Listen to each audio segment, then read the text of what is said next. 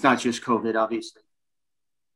Um, not just COVID, obviously, but but everything else that we've gone through, and and and really, um, you know, over the summer for the city of San Jose with with the the protests and and, and the aftermath, um, you know, and and I think um, it brings us to this place and time that we are right now. Um, I, I want to assure you that this time uh, spent working on this will not be a waste of time. This is not a check the box process for us. Um, we have sincere commitment to doing this work. Um, okay, if you come into it a little skeptical about that, totally fine. I get it. Um, but you know, the proof will be in the work that we do. Um, and, and that's, that's the way I always work. And so that's the way we're going to continue to work. Um, but I assure you, it will not be a waste of time. You know, I think um, recognizing the fact that there is distrust, uh, you know, in our community um, around uh, our, our, policing and and our, our city government, in fact, um, and those things are those things are real, and we can't, you know, we, we, don't want to avoid those things. We need to take those things head on. Um, so we have this this great opportunity here. Um, you know, you have joining me today is Jennifer, our assistant city manager. Um, we've got uh, Zulma, uh, the director of uh, the Office of Racial Equity. Uh, we've got Carolina, the director of uh, communications uh, in the manager's office. Um, we have Chief Mata. We have Chief Tyndall, we have Chief Randall here, um, all, all committed to doing this work. Um, you know, I, I also want to share with you that, you know, I, I have a tremendous amount of confidence in our police department. Um, I know it to be a department, especially the men and women in the department that care about our community. Um, they care about the work that they do and, and but they also know you know we have things that we can learn and do better and and that and that's what this is about so we won't be approaching this from a defensive standpoint. We won't. You know, we, we've got things to do, we've got things to learn, we've got things to change, and that's the approach we're going to be taking. Um, and I'll just go back to where we started. Very grateful that you're all willing to take your time to help us with this work. Um, couldn't couldn't be more grateful with that. Um, I'm going to say that and, and end with that and turn it back over to Angel and, and, and look forward to connecting with you more as, as, as we work through all of this. All right. Thanks, Dave.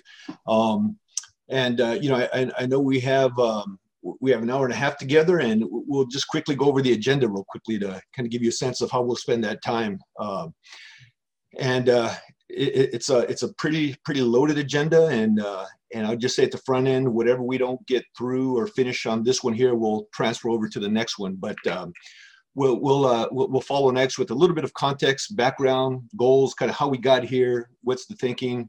Um, then really the bulk of this time is really getting to know you. Uh, I, I know many of us know each other, but there's some people that don't, and and I think the operative word in this whole effort is community.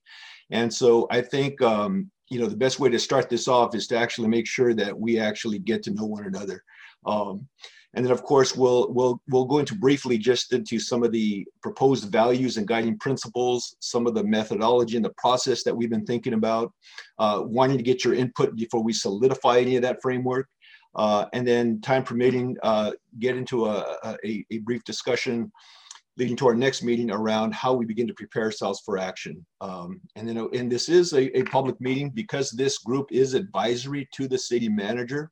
This is considered a public meeting under the Sunshine Act, and so uh, there there is a there will be a public comment uh, section under this.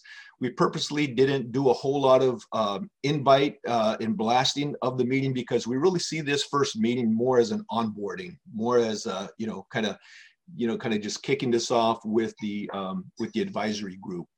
Uh, but future meetings will be doing much more community outreach in terms of just letting people know. But so with that, let, let me let me shift gears into uh, how we got here. And, and Dave, you know, really framed it real well, you know, in terms of some of the, some of the background. Um, and you know, and as if the pandemic wasn't enough, you know, uh, we know that um, in, incidents and issues such as uh, you know uh, you know Jacob Blake and Breonna Taylor and, and George Floyd really, um, r- really, uh, although it, these these incidents happen in other parts of the country, they still struck a nerve in our community, right? And and what it told us, as evidenced by the by, by the social justice uh, marches that we that we uh, you know experienced over the course of the summer, it, it, told us that San Jose is not exempt from this heated conversation, right? Um, and so so we're, we're, we're really embracing that and we want to make sure that we don't waste the pain tied with those incidences right um, and to make sure that we really keep ourselves honest and really ask ourselves well you know what do we need to contend with what do we need to reconcile what do, you know what do, how should we act how, what should we do as a, as a community and so so that really served as kind of the, the really the impetus and the catalyst for for really this conversation around reimagining community safety um, and we also recognize that you know there are so many divergent perspectives around this issue, right? I mean, this is obviously heated. It's an emotional issue, and it's not an easy one to have. And so our, our thinking is that is let's pull together really a cross section of the community and let's engage in candid dialogue and let's engage in, in productive you know disagreement so that we could really you know kind of confront the issues that we need to confront and then frame them in public policy kind of decision points and then take action more importantly right? And so that's really what we plan to do over the over the course of the next six months uh, in partnership with you all now of course we couldn't invite everybody right? Uh, and so we really view your roles as really being serving as ambassadors to other constituencies that we we also need to uh, pull into this conversation right? We recognize that a 40 plus board or, or group isn't going to capture every single but but if you look around these screens you all have a constituency you all have influence you all have a, a spirit of leadership that uh, that only you could tap into and you and your network right? And so that's really what we want to capitalize on is really using you and your subject matter expertise and your care for this issue really as uh, in addition as an additional conduit to the rest of the community to make sure that we're tapping into all voices right? Not just the not just the the, the most common ones or the or, or the most um, frequent ones but those that really have something to say and never have a chance to say it. Um, and so that all led to to really a conversation with uh, the mayor and council and, and Dave and, and and and others around, well, what are we going to do about this in San Jose? So in June of 2020, uh, uh, the city council did direct uh, uh, um, our administration to, uh, to establish this process. And, and I want to point out one significant nuance or one shift because at that time the conversation really centered around reimagining public safety or reimagining police. And, and Dave and, and, and a few of us and others, you know, we, you know, through conversations with many community members, you know, we wanted to reframe that conversation because we really think it's more than just reimagining public safety or reimagining police. It's really about reimagining community safety. Uh, and, and, although police it plays a significant role within public safety, as we all know, but we also know that there's other segments of the community that also play an equally important role in that community safety. And so we really wanted to take this opportunity to really broaden this conversation right? So yes, we will address head-on specific police-related issues, but we also want to frame this in the context of how do we ask different question, questions and create a different system around community safety that involves non-traditional community stakeholders uh, in a more intentional manner. Um, and so with that in mind, that, that's what that's what we presented to council. The mayor and council unanimously supported that direction. Um, and then uh, that kind of formalized this effort, right? And we kind of sequenced it. Uh, first and foremost, we wanted to make sure that we we completed the uh, the selection of, a, of our new police chief. And again, uh, congratulations, Chief Mata. He's here with us. Um, you know, our, our, new police chief, and, and and and it's important because the as we all know, the police chief plays such a key role in a lot of this work, right? And in fact, uh, Chief uh, I'm going to kind of go off script a little bit here, and, and if you'd like to say a few words, uh, you know, you're, you're, more than uh, welcome to. Thank you, Angel. Uh, and uh, it's good to see everyone here. Uh, a lot of familiar faces. Uh, thank you. and as Angel and the city manager had mentioned, this work is involving our community. And we are committed, I am committed to working with you all, not only on, this, but at any other future issues that we need to address uh, to make our services uh, better uh, and also to help our communities be, be safe. So uh, I'm excited about this uh, work, um, uh, working with you all uh, to uh, move this department forward and move this profession forward. Um, and I know together we're going to make this happen. Thank you. Thank you, Chief, and and again, congratulations. Um, and so, so that's that's kind of the background and the context. That's how we got here. Uh, we, we, we, this will be a uh, a six month ad hoc group, right? So our goal is not to kind of you know take over your entire life. Uh, we recognize that everybody around this you know this Zoom uh, is not looking for more work because you're all already you know leader leaders and and and pretty pretty booked. So again, we we, we thank you for being with us. Um, but what we'd like to do is over the six month period, our, our goal is to meet about twice a month, uh, roughly an hour and a half to two hours. Uh, and any additional meetings that you all feel are necessary to either do additional research, to do additional, um, you know, should there need to be some additional vetting of different issues, then, uh, but we'll leave that strictly up to you. So we're trying to kind of create a kind of a, a, a minimum, um, but still leave some flexibility uh, for you all to meet more if, if needed. Um, and then, you know, the goal is that at the end of the six month period, you know, we provide some recommendations to the mayor and council. And, you know, I, I, I kind of want to manage some expectations. You know, I, really don't see, we, we really don't see this as a forum where we're going to address all things police reform, right? We, we have a police reform work plan that we have. Our assistant city manager, Jennifer Maguire, drives that work plan in coordination with the police department. You will get a copy of that as well. A lot of traction happening on that track we, we can definitely keep you posted on that as well.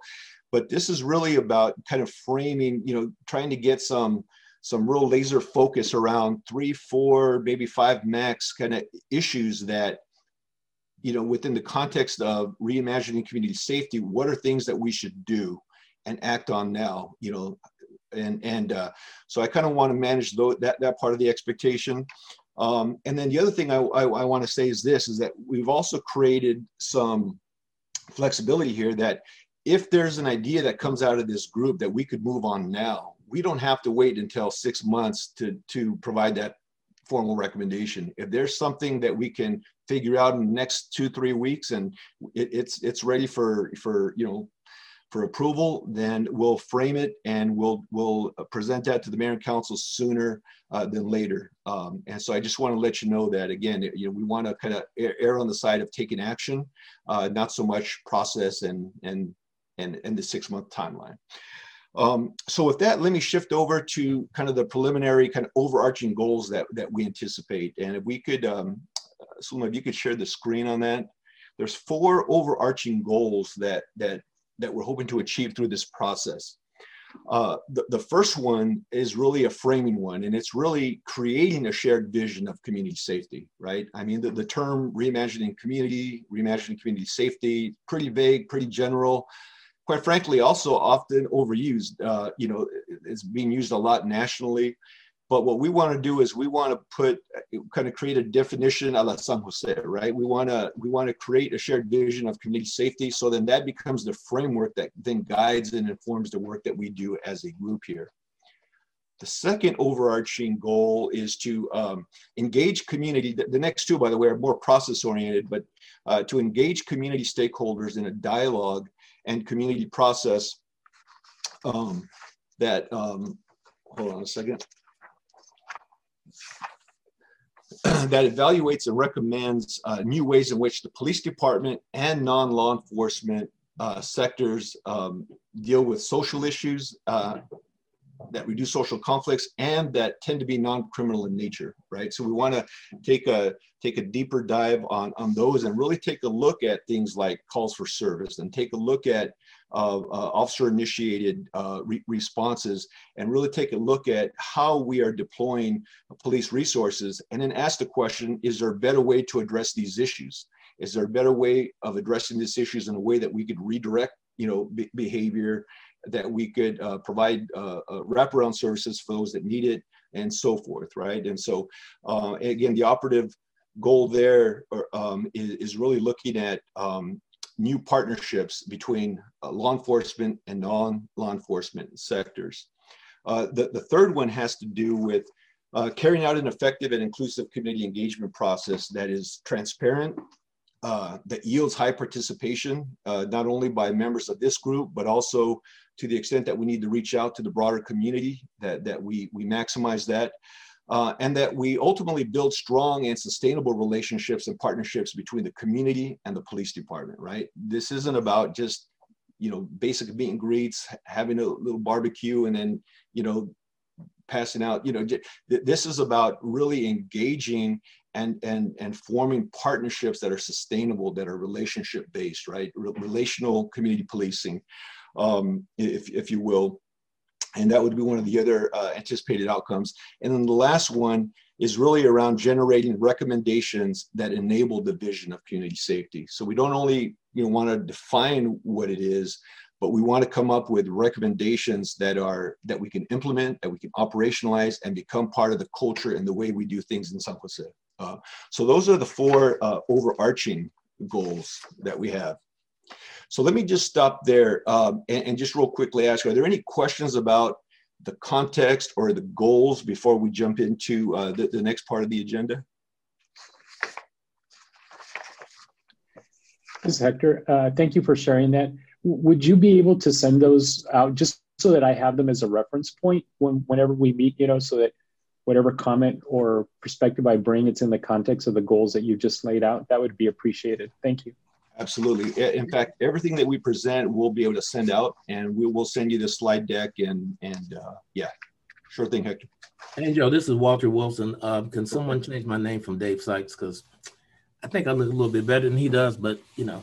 Walter. Or you listen to see? I, I don't even see. Let me, I, yeah, I was gonna say, Walter, what, what are you doing taking my name? Yeah, you know, well, they, they sent me the wrong link, and I think yeah. there's people who are also um, attendees who should be in here who uh, who who don't have access as well. but um, I just wanted to say something, um, Angel. So you know, I've been on panels like this before. I've been on the Sunshine Task Force and many other things where you have a broad cross section of people from our community, and you know, we spend hours, months, weeks coming up with ideas and um, and eventually coming to some agreement. And these are people from the left, from the right, conservative, you know, whatever. Everybody was part of was part of it. I'm specifically talking about the Sunshine Task Force. I think Dave Sykes might have been around at that time. but when we bought those decisions to the city council, especially around Sunshine, they voted it down. So I'm just telling you straight up, everybody here, I'm telling everybody here, this is this is great what we're doing, but we've done this before. And every time it comes to the police, when it gets to the city council, and I don't, you know, and this has been like across the board. It didn't really matter which way the council went. You, you almost unanimously, if the police department was against it, it didn't happen. So, you know, Dave, you're the city manager. So, you know, how, how are you going to keep from wasting our time? I mean, I'm, I'm just being real about this. Yeah. You know, when you guys ask me to do this, I'm like, really? Another one of these? Are we going to do some serious work and bring about serious change? or is this the same as stuff that we've been doing for the last 25 years? Because I've been on plenty of these, mm-hmm. and people have done great work, and it gets to the city council and it goes nowhere. Mm-hmm. And especially about sunshine, about opening up the police records so we know who these officers are, what their backgrounds are, what we're going to do about the things that they do, and and their police arrests. I mean, just, that's just basic. So you're talking about reimagining? Let's reimagine culture. Let, let's reimagine the culture of the police department. But more importantly, the city's got to change. Mm-hmm. The administration must change in order for any of this stuff to happen. So, you know, if we're going to start off, let's start off being real and honest about what's happened in the past versus how this is going to be so different moving into the future. I, would like somebody to tell me how this is different, please. Right. Well, well I, I, appreciate that, Walter, and I totally I, I, respect that perspective, and, and I could even relate to it to, to some degree. Um, but I will tell you this: uh, I, am not. I wasn't involved with Sunshine. I wasn't involved with maybe some of these other things that you were a part of. All I can tell you is this: is that from a city standpoint, we are resolute about wanting to advance positive change that's going to result to in a safer community. And so I can't speak to the past. I can only speak to the to the present. And you have my word that um, you know this is about uh, you know you know pulling together the right people, framing the right issues, it, it, you know, having candid conversations. It also means we have to manage ourselves in terms of our own agendas and our own, uh, you know, so that we, we put our community first. And, and I think if we do that in, in the right spirit and we frame the right issues, we back it up with the right data analysis, with the right lived experience anecdotes that accompany them, then we could we could uh, uh, advance transformative change. Um, so I know you're a little uh, skeptical, and I get it. You know, I, I, you know, I, I get it. I totally understand the skepticism. I'm just going to ask you to trust um, and uh, and lean forward. That's all I can tell you. And if, if I could just add, Angel, yeah, so I, I certainly appreciate the comments, Walter. Um, you know, we've known each other for a long time. Um, you know, and I think, you know, so I won't kind of say the same thing that Angel said, because I believe what Angel said was accurate. Um, I, I, just will say this, Walter, we, we have changed over the years. We have. Um, and I've been, it's my 35th year with the city. Um, I, have seen a lot of changes that we've done, um, but we're not going to hide behind what we've done. we are going to look forward and talk about what we're going to do. And, and I have confidence that, that what we take forward, you know, what we, what we do here, what we take forward um, as a recommendation, it will be coming from all of us. You know, the administration, the community, the police department, um, all of us. That's what's going to come forward here. Um, now, I, I, think you have some points there. Yeah, it's, you know, until this, until the council blesses it, makes the final approval, then that's when we know that's when we know. So absolutely, I agree with that, and it's all it's up to all of us to make that happen. I agree with that, but I just want to say this: when the POA has more power than the community, then we're wasting our time. So I'm saying straight up to you, right here, right now, Dave Sykes and everybody else, you can hear me. This is Walter Wilson talking truth to power. When we do this work, this work must be advanced forward. And the other thing I want to say to you is this this panel right here is not enough young people on this panel. I know everybody here. That's a problem. There's not enough young people. A third of this panel should be young people. And I'm willing to step off to bring some young people on. Okay. Uh, all right. Points points well taken. We do have some good youth representation, and we, we could always use more. And uh, points well taken. Any other comments, questions about uh, background, context, framework, goals? Yeah, uh, I have a question. This is Peter Ortiz, uh, hey, Peter. Uh, uh East San Jose community leader. I have uh, so I want to thank Walter. Thank you for those comments. Those are really important. It's important for me to have that context as we go into this um, important discussion. I wanted to ask um, because I I do know a lot of people here on the panel, but I don't know everyone uh, personally. Do we have representation of family members who have lost loved ones due to uh, police involved shootings. Because I think that as we engage these conversations, there needs to be representation from those family members, um, whether it's them on the panel or us conducting some form of session where we hear directly from those families. Uh, we can't, I, I personally could not sign off on recommendations without making sure that uh, local families, because we do have our local George Floyds and our local Breonna Taylors, right? Those those are, I you know I I, I definitely advocate for rec- remembering their names, but also we need to list the names that have uh, lost their lives here locally. Yeah, yeah, yeah. Good question, Peter. We do have several people on this panel here that that have lost loved ones to to um, uh, yeah, and um, and, and, we also had one person in particular that at the last minute had to drop off because of a schedule uh, scheduling conflict that was going to be joining us on this panel, uh, a referral that we received from De-Bug. But um, so we, we do want to find uh, another replacement for her. Um, but yeah, definitely points well taken. And that's a very important perspective in all of this. Thank you. Yeah. Angel, they lost loved ones to who? To what? I mean, we have to be able to speak speak in space. Lo- lo- lost, lost loved ones to uh, police uh, action as well as community violence. Thank you. Uh, that's yeah. I'm not yeah.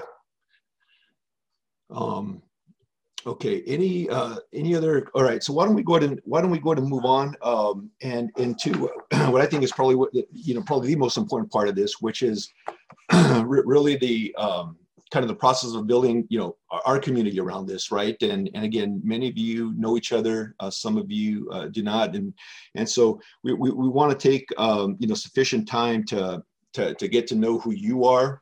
Um, and and the way we want to approach it is, you know, obviously this is a large group, so if you could take, you know, uh, a, uh, uh, you know, a minute or two to introduce yourself, um, point out whatever it is that you want to point out about yourself, whether it's your organizational affiliation, your, you know, however you want to handle that. But then kind of address this point. Uh, what, what does reimagining community safety mean to you? And, and so we're going to be taking that information not only to get to know you better, but we're also going to be uh, transcribing that information because it's good. It'll it'll begin to help inform work later on around the defining uh, community uh, uh, safety, right? And so we'll kind of use it kind of from a twofold perspective.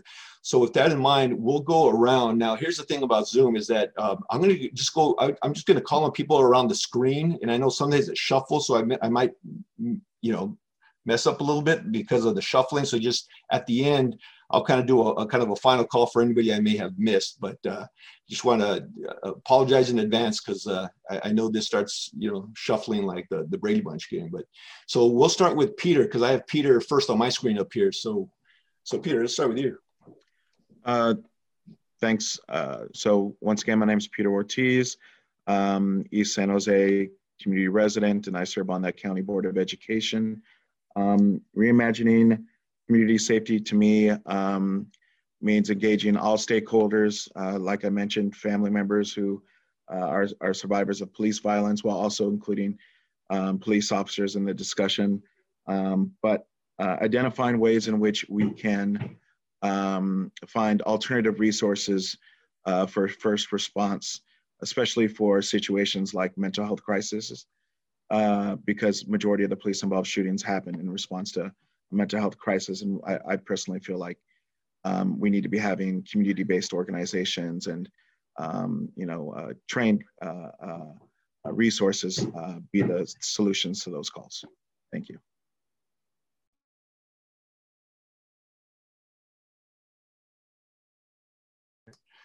Why don't we move to Jenny Do?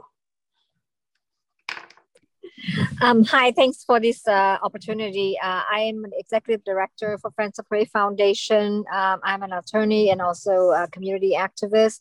Uh, I work and serve the Vietnamese community in the past 20 um, some years, uh, reimagining um, um, police uh, uh, force. I would, the way I see it is that to bring the police officer and practice closer to the community, um, activate uh, volunteer base to work closely and uh, with the, the police department to to uh, fill the gaps and um, get both sides to understand each other. I also worked uh, with the San Jose PD. Uh, in the past, in the gang uh, task force, and um, I really understand a lot of officers have to go through each night when they have to go out um, and but I, I don't think that the community understand that but at the same time i don't think the police officers understand the community where it meant to be. So i just feel that there's a lot of misunderstanding on both sides and we need to work together somehow to bring to bring um, the to bring closer the understanding between the, the, the police department as well as the community leaders and uh, the community uh, residents. Thank you. All right thank you jenny. Uh, we'll move on to captain captain Ta Uh, good afternoon, everybody. Jason Ta. I am a San Jose police captain. I've been with the department for 25 years. Uh, what community safety means to me is, uh, and it's, I think it's going to be a recurring theme for all of us here. It's looking for better ways to solve community concerns. I, I uh, like I think many of you would like to see some of these concerns be handled in a way where it didn't become a uh, is it a arrest situation or a citation situation. It's it's something that I'm hoping that out of this group we can talk about those other alternatives, how we get to some of these root causes, how we as the police department can be that binding agent to actually bring communities together so they get to know one another in a better way instead of having to call 911 for a noise complaint. Um, my hope is that you know communities get to know one another because of forums like this or physical forums when we get out of the virus uh, lockdown and really get to know and respect and trust and, and love one another and, and solve those problems in, in a more uh, respectful way without having to to call the police. So I, I, would hope to see that come out of these discussions. Thank you. Um, Hildy. You're on mute, Hildy. Thanks, Angel. I'm Hildy Chandel. I'm the co-founder of a group by the name of Ignite Justice, which brings together um, CEOs here in the Valley that's trying to uncover systemic challenges that impact police community interactions and is trying to work with the community and the city and the department to try to bring solutions that uh, embrace collaborative working together and both from the business sector, the community, and law enforcement. Um, and echoing some of what Jenny said and um, Jason as well, we have been looking at and think that reimagining community safety can, first of all, involve bridge building between the community and law enforcement in ways that recognize trauma on both sides and then help to build trust and also ways that look at the impact of, um, of law enforcement on the community and think about how there are ways of looking at it that reduce that impact on whether it's in the juvenile sector or other sectors as well. All right, thank you, Huli. Uh, Sparky.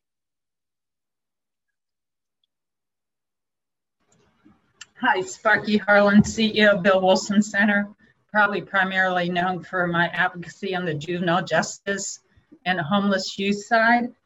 Um, Yvonne Maxwell and I have been working on a Behavior Health Contractors Association effort to reimagine first responses in the community that don't include law enforcement or county. And I have to say, we've managed over the last eight months to get 25 million from the county for an innovative program that is going to be half of it for 95112, 116, and 122. But there needs to be more done as far as community outreach. We have community collaborators. But in the 70s, I used to do this in home response.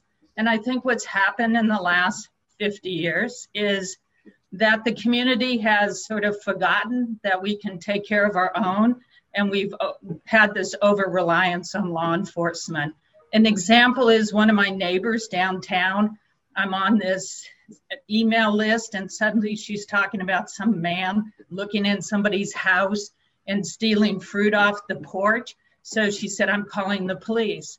And I'm thinking if I was there, I would have just walked over to the guy and said, Hey, what's going on? Can I help you? What's up? And we we've so learned just to call the police that we need to retrain ourselves. And I'm hoping that this group can look at that large program that we're designing with a lot of focus groups um, and help build on that and really retrain ourselves and our community to handle a lot of these um, first responder calls. Thank you, Sparky. Uh, so we'll go to Jim Carter.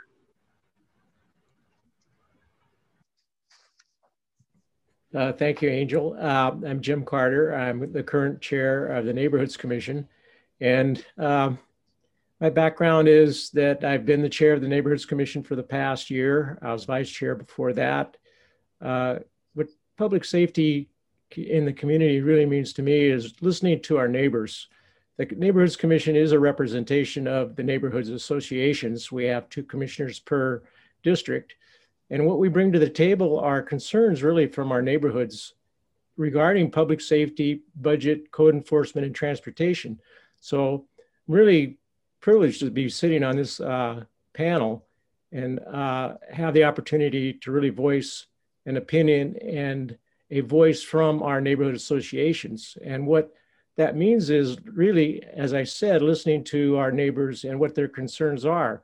Everything from police violence to fireworks and everything in between that. So uh, thank you, Angel. I just hope that, uh, as was stated before, that the council does listen to our recommendations and they move forward with that. Thank you. All right. Thank you. Uh, Chief Garnette. Hi, good afternoon. It's great to see everyone, and thank you so much for inviting me um, to be on this. Uh, so I'm the Chief Probation Officer. Um, we have about a thousand employees and we serve both adults on probation and juveniles on probation and um, serve as the um, clearinghouse for all juvenile arrests that come into the county. Um, and then we run two juvenile detention facilities, a juvenile hall and a ranch, a short-term ranch. Um, my idea of community safety is one that it's evidence-based and, and not in a in a hokey way, but that it's actually scientifically based on on prior successes and that it's inclusive in a way that isn't just getting community voice and do you incorporate community voice and do we have enough young people? I mean just we can do this forever. But like the recognition that we're all part of the community whether we're a police officer an advocate or somebody affected by the system and that we have to come together with similar goals and and will um, to make it better because it's broken and, and we need to acknowledge that and make it better. So I'm excited to be part of it. Thank you. All right, thank you. Uh, Walter Wilson.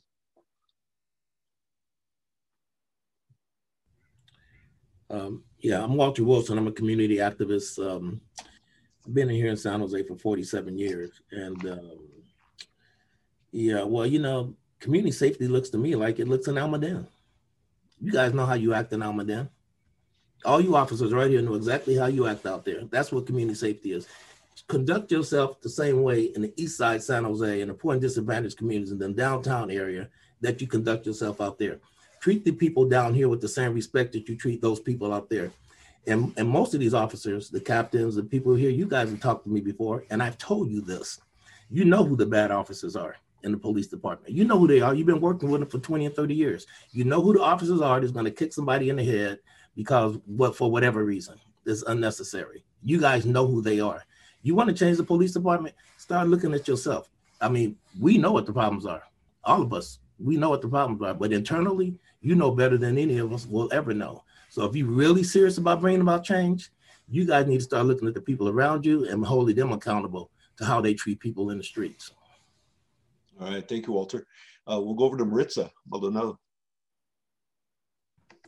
Hello, everyone. Um, Maritza Maldonado, founding executive director of Amigos of Guadalupe, Center for Justice and Empowerment. We lead with our justice and empowerment work. We're a place-based agency in East San Jose, a lifelong resident of East San Jose, and represent uh, in our zip codes the largest um, immigrant community. So I want um, having seen firsthand uh, the racial profiling that has happened in our community and and looking for solutions and having um, researched some of those solutions and you know being part of um, uh, writing the actual towing policy that uh, when we heard that our folks were were being uh, their, their vehicles were being towed and couldn't get them out for for 30 days. And we found out that the tow company was the one that was winning and and so forth. So what i for me it's really important that we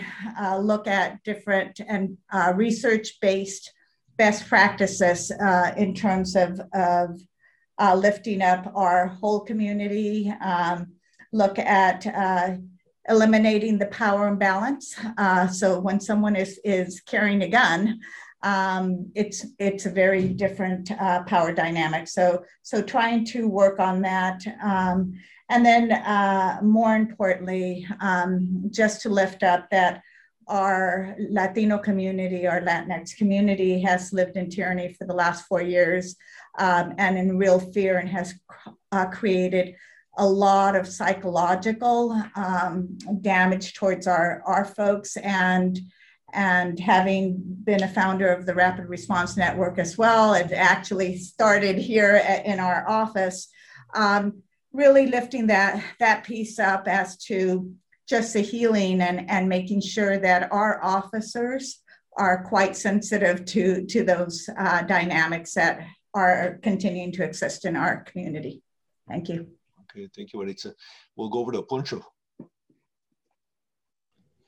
Good afternoon. Uh, my name is Poncho Guevara, and I have the honor of working at Sacred Heart Community Service. Um, and uh, I think when I think of this question, Angel, I think the three things that come to mind are number one, a recognition of the legacy of systemic oppression, which has really brutalized and dispossessed uh, generations based on their race um, gender and immigration status of many people in our community and communities all over the country. The second is um, that our systems need to be reoriented towards putting people in relationship with each other, and that includes not only systems but resources and policies, um, so that people are in relationship with each other. We can we could achieve support and healing to create a system that's better than what we have and correct against historic injustice. And the third is that the community voice of those directly impacted by systems are heard, centered, and imbued with the power that they continue to bring each and every day. All right. All right. Very good. Powerful. Um, Jessica Nowlan. Afternoon, everyone. My name is Jessica Nowlan. My pronouns are she and hers. I'm executive director at the Young Women's Freedom Center and a co-founder of the Sister Warriors Freedom Coalition. And I've been working for the past uh, 20 years to build a collective power of cis and trans women and girls, um, gender expansive young folks of color who've been incarcerated and lived and worked on the streets. Um, and when I think about what public safety means, community safety, um, agree with what many folks said. I think that we have to um, uh, really reframe our ideas around public safety, moving away from the protection of, of, of wealth and property, um, but really looking at the experiences of those most impacted by interpersonal community and state violence and, and really lift up what community safety means to them, um, why folks feel the need to carry a gun. Um, we just did a survey in Santa Clara County with young people who were um, systems involved and we found that more than 50% of, of young folks had um, have had to engage in the underground street economy during um, COVID, and we know that leads to incarceration. And so we have to like address the structural drivers and take a transformative justice approach um, to community safety um, uh, rather than just criminalization. And another thing from that survey and what we found in our work across the state is um, really listening to to folks around what they want and what um, safety means to them. And that doesn't just mean incarceration and arrest right? Folks want violence to stop. Folks want ways to heal together. And so i just hope that um, we could really lean into that in in in this uh, work together. Thank you jessica. Uh, hector Buenas tardes, good afternoon, everybody. My name is Hector Sanchez Flores. I serve as the executive director of the National Compadres Network, a nationally based training and capacity building organization based here in San Jose. I've been a resident here in San Jose for 21 years and um, here with uh, raising my family with my wife, Lucy, uh, son who's left college, and a daughter who's starting high school next year.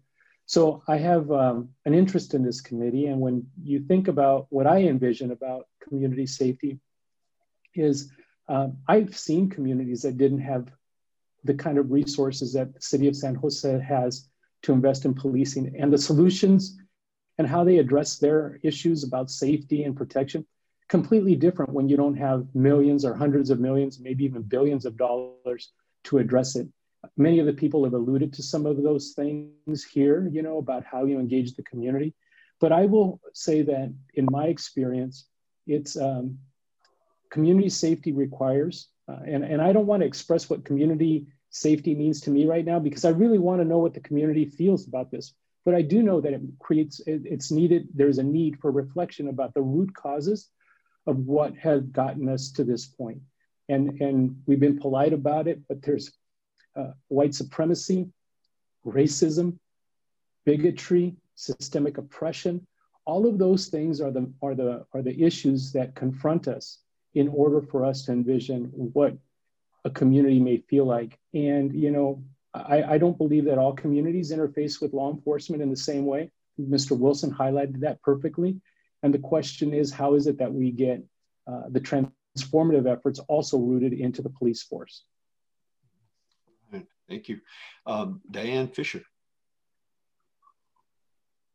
I'm Diane Fisher, I'm director of the Jewish Community Relations Council. I've uh, been doing that work for the last 15 years. Um, it's a um, network of all the Jewish organizations in Santa Clara County doing work to build relationships um, across different cultural groups and with government. Um, coming from uh, the faith community here today, and I know there are others on this panel similarly, uh, bringing like a religious framework, I, I, think about how the police department should have um, a rehabilitative and restorative justice focus. And, and I think that's um, something that we can improve on. Um, and as been said about the root causes, I think we should not be afraid to look at some of these very larger equity issues around education and healthcare, which actually really go a long way to creating um, community safety um, when there's greater equity. And then um, again is like a minority population um, here amongst many other minority populations, better tracking of hate crime and better training to truly know and have cultural competency with all the diverse groups uh, here uh, would be something that would make a big difference in community safety. All right, thank you, Dan. We'll go over to Judge Lucero. Hi, good afternoon, everyone. I'm Katherine Lucero, the presiding judge of the juvenile court. I like everything I've heard today, and I ditto, and um, I'm sure that we'll get an opportunity to talk more later. Uh, thank you. All right, Judge. We'll go over to the Chief uh, Tony Mata. Thank you, Angel. So, um, been with the San Jose Police Department for uh, 25 years, uh, and on Monday I'll start as your uh, your new chief and uh, resident of uh, San Jose as well. So, um, community safety to me means that um, the police is not always required. Uh, a police response is always required to um, issues uh, in the community. It also means to me that uh, we need to work with uh, all members of the community to find solutions to social issues, as has just been mentioned education, health, recreation, economic, and violence. And uh, finally, uh, that what it means to me is that the police department needs to be a, needs to do a better job uh, of being involved and engaged with our communities in, in positive ways. Thank you. All right, thank you. Uh, we'll go over to uh, Dr. Scott Myers Lipton. Hello, I'm Scott Myers Lipton. By the way, my name is spelled incorrectly. It's M Y E R S. My wife, who that's her part of the name, would would would ask and demand that I ask that change. Right. Um, no worries. Um, I am a lifelong resident of San Jose. I, I, came here at four years old and I've lived all my life here except going away for graduate school. And uh, lucky enough to come back to the town that I grew up in. Um, and my mom was, of course, thrilled when I came back. And I, am a teacher, a professor at San Jose State University. I've been over there uh, 20 years plus. Um, I teach I have many classes, but the one that I'm most passionate about is a class on social action, which teaches students how to bring about change and we have fought for many social justice issues here in the community, along with many of you, with Poncho and many others, around the minimum wage, which my students came up with that idea. Um, and uh, and then have have worked on the homeless question on our campus. 13% of our students experience homelessness, um, and uh, it's a major issue. And my students have been involved in coming up with solutions. We now have 12 emergency beds on our campus because of the students' efforts, plus a couple million dollars for rental assistance, emergency rental assistance. Um, I'm also um, working on, as some of you might know, on the Silicon Valley Pain Index, which came out last June. It'll come out again this summer, which documents the outrageous inequality levels that are here in Silicon Valley, in San Jose, um, particularly on wealth and um, and income inequality. And I would add to my piece about what is community safety is ditto to what so many with Peter and what Walter and so many have already said, Diane. Um, my addition would be you are not, we are not going to have community safety as long as we have institutionalized white supremacy in our in, in throughout all and, and you know, of our institutions as well as this incredible wealth income gap just not going to happen and that idea has been around sociology for a long time with high levels of inequality. You, are going to have a lot of interactions with the police. And there's going to be, so I'd say we have to decriminalize social problems and get at the root cause of these social issues that are facing our community. Thank you. All right. All right. Thank you, Scott. Uh, Jennifer Loving. Hey, everybody. I'm Jen Loving with Destination Home. uh, you know, people that are on our streets are over victimized, over enforced, over arrested, uh, least protected, uh, with the farthest away access to power, and also disproportionately Black and Brown people. So, you know, uh, if we can do a better job for people in those circumstances, we can do a better job for everybody in this community. But we have to start by solving uh, this for people that are truly farthest away from solutions. Thank you. Very good, very good point. Um, all right, uh, Maha. Hello, everyone. Um, I thank you for the invitation to be here uh, with you. So um, I am the founder of the Islamic Networks Group, which uh, is a community outreach uh, organization that's working on behalf of the Muslim American community um, around education and community engagement. Um, and part of that, of course, is police training that we do that's post certified um, and we've been doing it for 20 years. Um, I'm also a trainer for Post on hate crimes and culture diversity. So uh, hopefully I can bring the resources of Post to this uh, committee. And um, reimagining community safety uh, for me is when our most vulnerable members of our communities uh, can view and trust law enforcement as a partner in public uh, safety. A lot of us are not um, we don't have problems with law enforcement. We're here. Um, it's it's the vulnerable members of our communities. I think that we need to be concerned about. I also think that law enforcement needs to do a much better job in public relations. I do a lot of work with law enforcement, and I know that the vast majority of their work is non-combative, non-hostile, uh, everything goes fine. Um, I don't know what the percentage is, is for San Jose PD, but I imagine that it's pretty high. Um, and so some research, I think for me, I would love to see what percentage of those cases have caused problems of the total cases that you uh, that you handle on a daily, weekly, monthly basis, and then to hone in on what happened in those cases uh, to be able um, to help improve the situation. So that's what I have to offer, and I want to say congratulations to Chief Mata. One of the first things that I did was I introduced him to every uh, leader of every major Muslim organization in the area, so so that community relations begins right away. And I think some people have written to him uh, directly. So anyway, so that's it. Mm-hmm. All right, uh, and then why don't we shift to, to Dr. Armaline?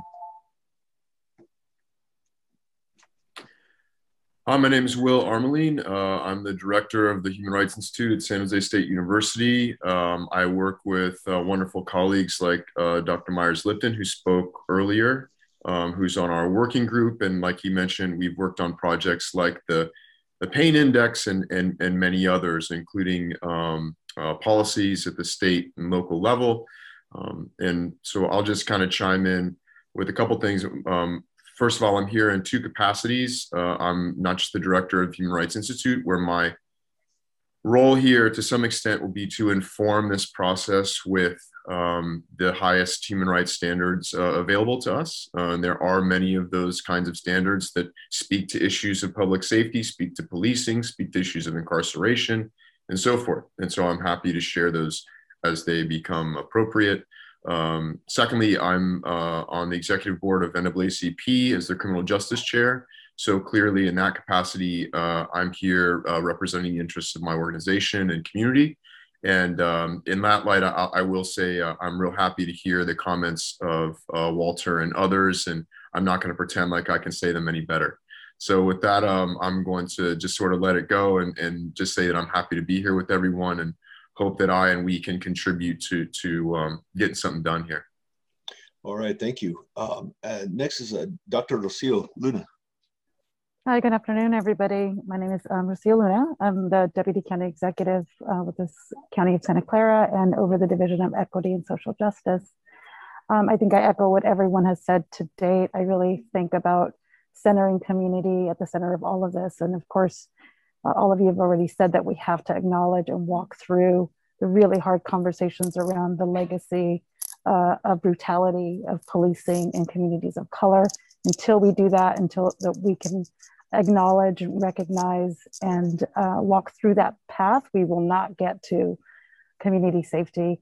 Um, and again, I would love for us to think about um, uh, really thinking about upstream root causes because until we address the conditions in which our people live, uh, we will never really address the issues that come with policing. Um, until we do that hard work, uh, we are going to be sort of uh, batting ourselves up against a, a, fence over and over again. So I'm hopeful um, and I, I uh, look forward to working with all of you. All right, thank you. We'll go uh, to Pete Carrillo.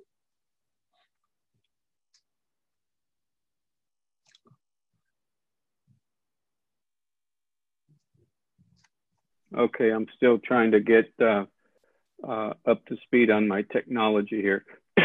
Angel, thank you very much for for inviting me to uh, participate in the task force and um, listening to the folks uh, uh, that have come before me uh, this afternoon. It reminded me that just about every single issue that has been raised, we've dealt with for the last, at least the time that I've been here for 47 years in San Jose, when San Jose was uh, a city with half a million people. Today we have over a million people. So for me, community safety is not just about police safety. It's about fire safety. It's about public works, uh, uh, participating in creating safe neighborhoods. It's about environmental services, as an example, creating uh, uh, a safe environment in our cities and, and in our neighborhoods. Uh, it's about environmental justice. It's about putting um, uh, a focus on our planning department and making sure that they are creating safe uh, communities throughout uh, San Jose. So it's not just about public or police safety as far as I'm concerned. It's about uh, uh, just about every service that the that the city uh, provides, and I'm so happy that our city manager is here with us today. And I hope that in subsequent meetings we have, you know, many of the department heads from the city of San Jose because they all should be contributing to community safety. And then one final thing that I would say that uh, as we think about or as we get to the to the issues relating to recommendations, whether we you know do it in three weeks or in or in three months, uh, we have to make sure that they are properly resourced. If they're not properly resourced, they're not going to happen. And so I, I want to make sure that we keep that in mind. So thank you very much for the opportunity to participate. All right, thank you, Pete. Uh, we'll go to Reverend Ray Montgomery. Thanks, Andrew. Um, hello, everyone. Um, I'm Reverend Ray. I'm with PACT, which is People Acting in Community uh, Together. I come with the perspective of 30 plus faith communities and 100 plus clergies throughout Santa Clara County. Uh, the context of the experience that we bring um, centers around the work of the beloved community here in San Jose. Um, PACT is a part of a statewide organization called PICO with nine federations and a national arm called Faith in Action.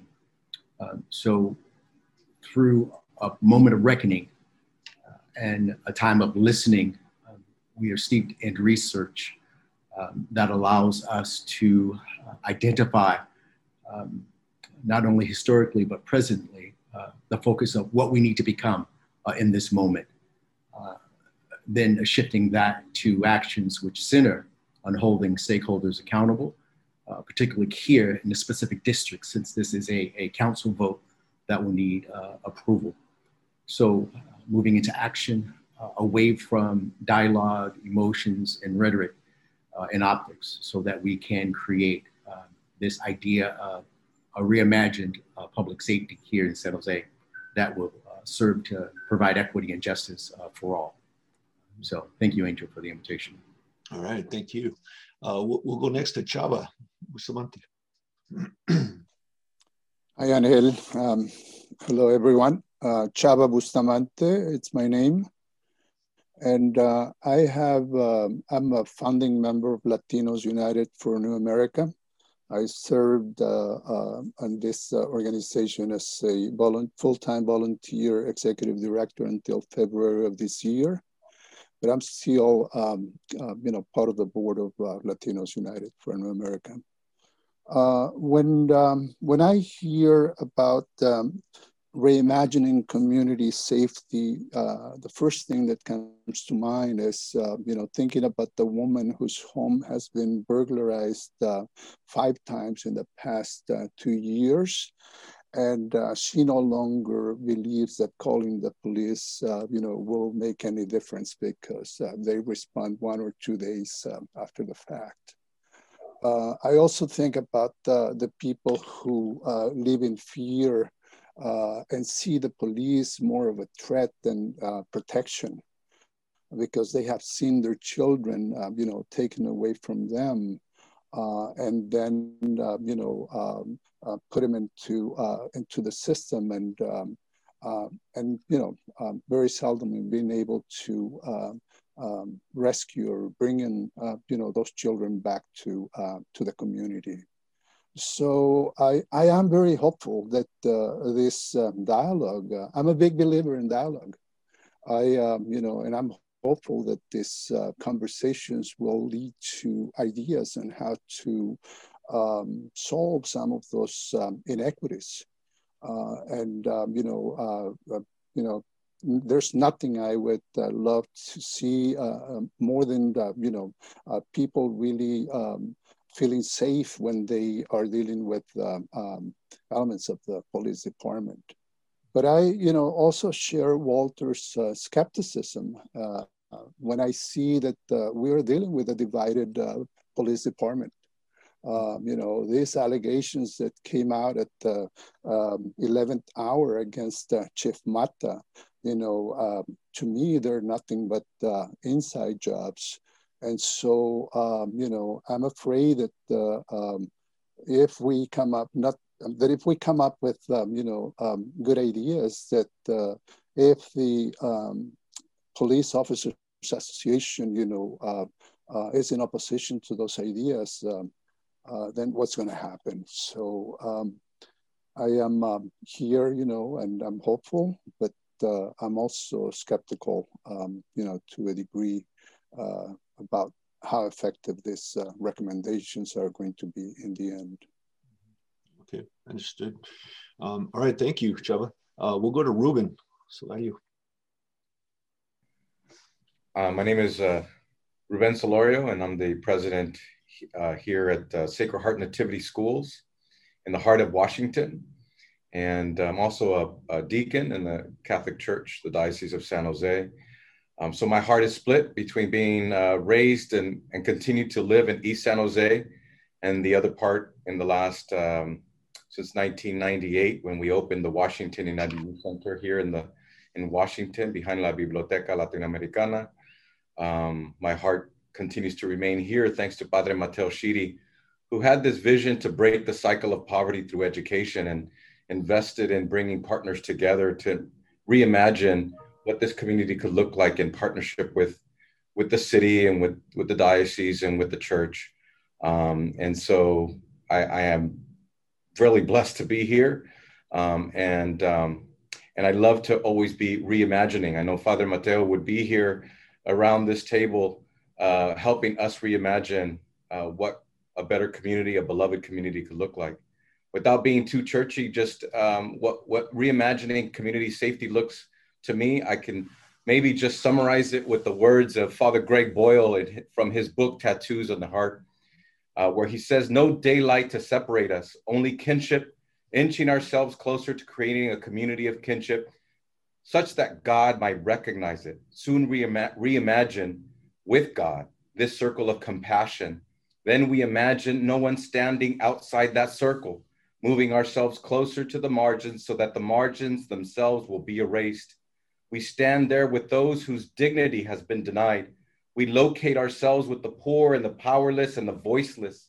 At the edges, we join the easily despised and the readily left out. We stand with the demonized so that the demonizing will stop. We situate ourselves right next to the disposable so that the day will come when we stop throwing people away. The prophet Habakkuk writes, The vision still has its time, presses on to fulfillment, and it will not disappoint. And if it delays, wait for it. Kinship is what God presses us onto, always hopeful that its time has come. And I think that's would be a beautiful moment to just think about reimagining a community of kinship. Mm. That is very, very powerful. I'll give you an amen on that one. Um, and, and, I, and I, I, I, knew Father Mateo. He was our, our, our, pastor for a long time when I was a kid growing up. Um, um, wow, where am I? Uh, let's see here. I thought, let's see, uh, Darcy, Darcy Green. Hey, Darcy Green, um, lifelong resident at East San Jose and community health advocate. I'm also a, an organizer with a statewide network of women who've been impacted by the incarceration of a loved one.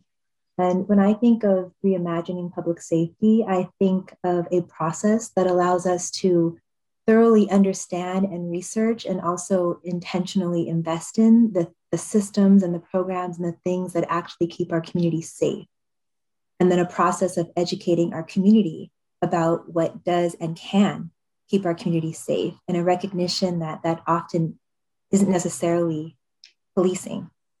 Um, and that this process centers people and families who've been impacted by community and police violence and who also have been impacted by their own incarceration or the incarceration of a loved one. All right, thank you, Darcy. We'll go over to Gabrielle. Hello, everyone. I'm Gabrielle Antolovich, and I'm with the Billy DeFrank LGBTQ plus Community Center and we are 100% volunteer run, including myself. And one of the things that we have done around safety, because after gay marriage, you know, I felt there would be a backlash. and there always is when there's a movement forward, there is always a backlash. So, one of the things we've done is we have connected with the Alameda Business Association because we're on the Alameda.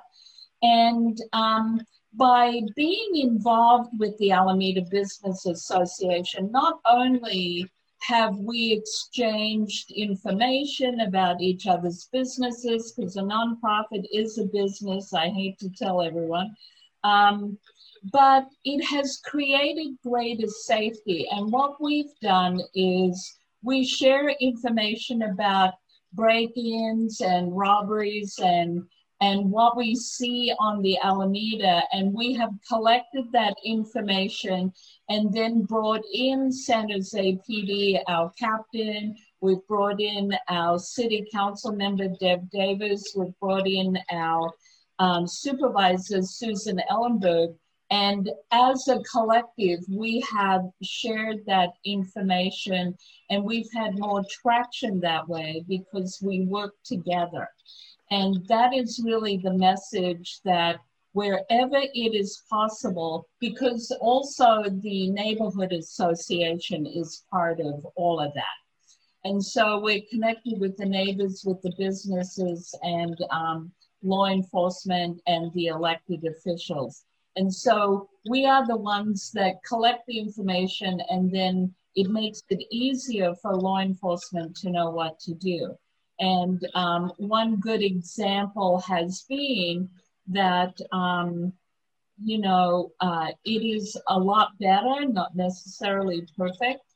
But um, one of the things that in my um, previous work in um, substance use, addiction, and prevention is that there's all this talk about having mental health workers out there, but really a lot of the problems is alcohol and drug issues. And so um, my wish is that, and my hope, I did call um, the Behavioral Health Board are you sure that there's been the cross training between mental health and substance use? Because the two departments did merge. And substance use issues are big on the street. And those substance use issues play out um, late at night. And so mental health substance use workers need to be working with the police late at night, not between nine and five. So that's my little two cents around safety issues.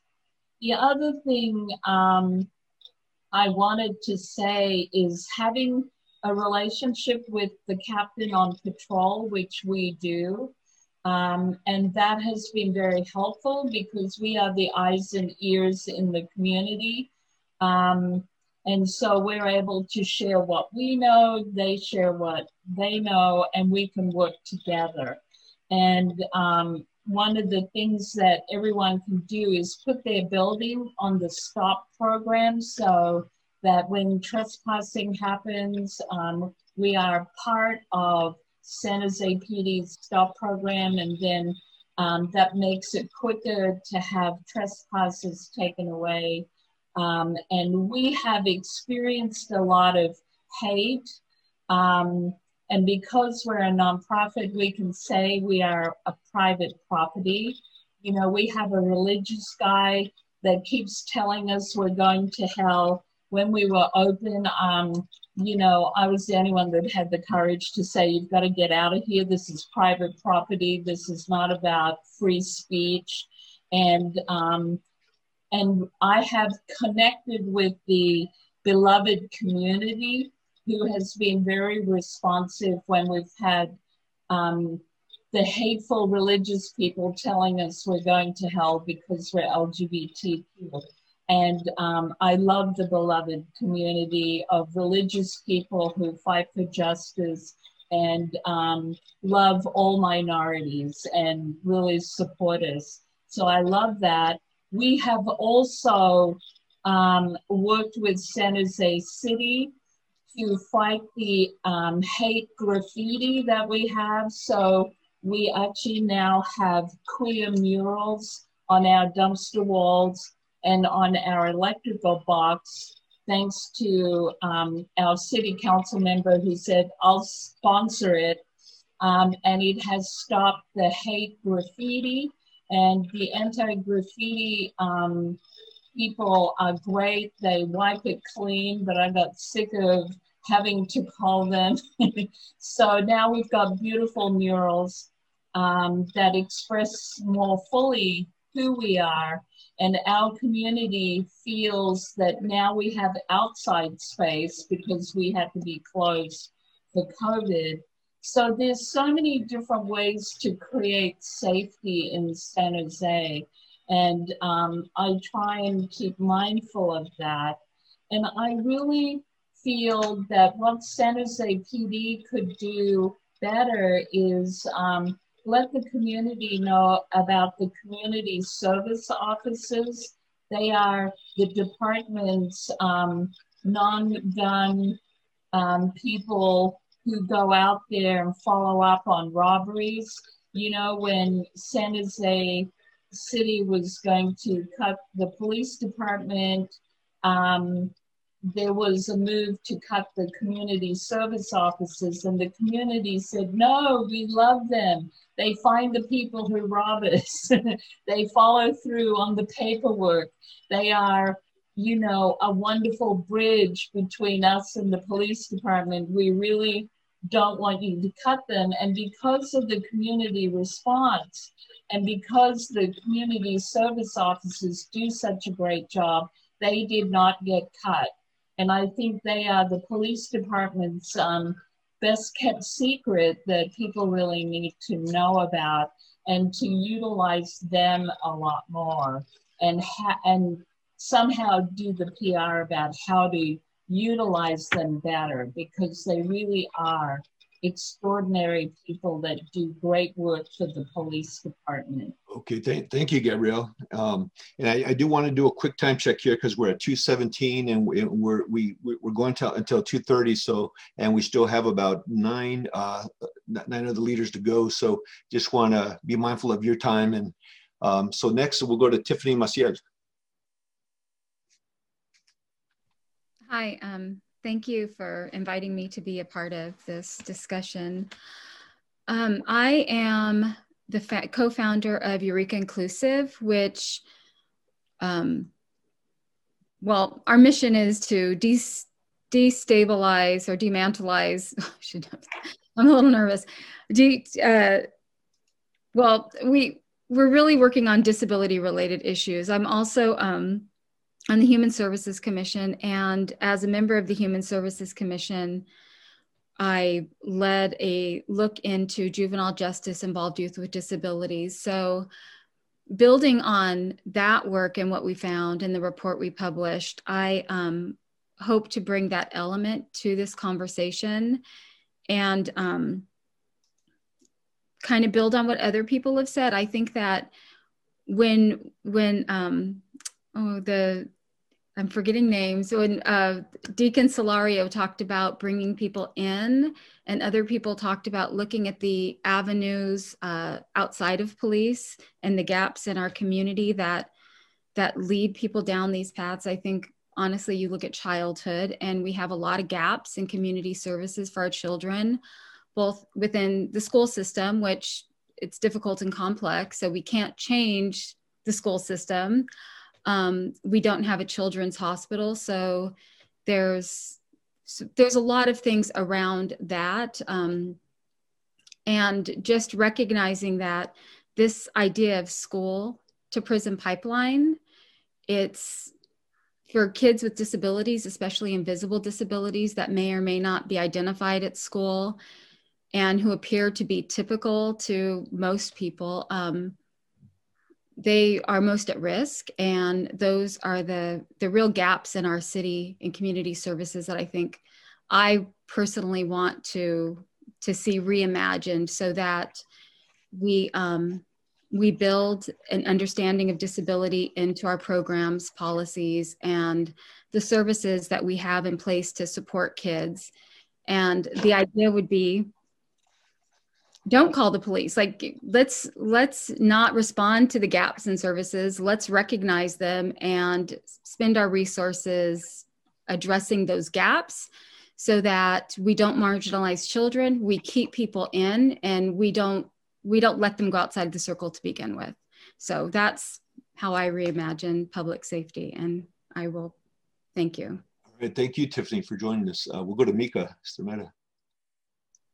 Good afternoon, everybody. I'm uh, Mikael Estremera. Um, I go by Mika. I'm a public defender, and I am the president of the California La Raza Lawyers and immediate past president um, of the local chapter. Um, I am. Uh, I'm sitting here listening to everybody talk about community safety, and I and I guess I I suggest we we also consider flipping the question around and engaging in assessment and truth telling about um, where the sense of of community danger uh, comes from.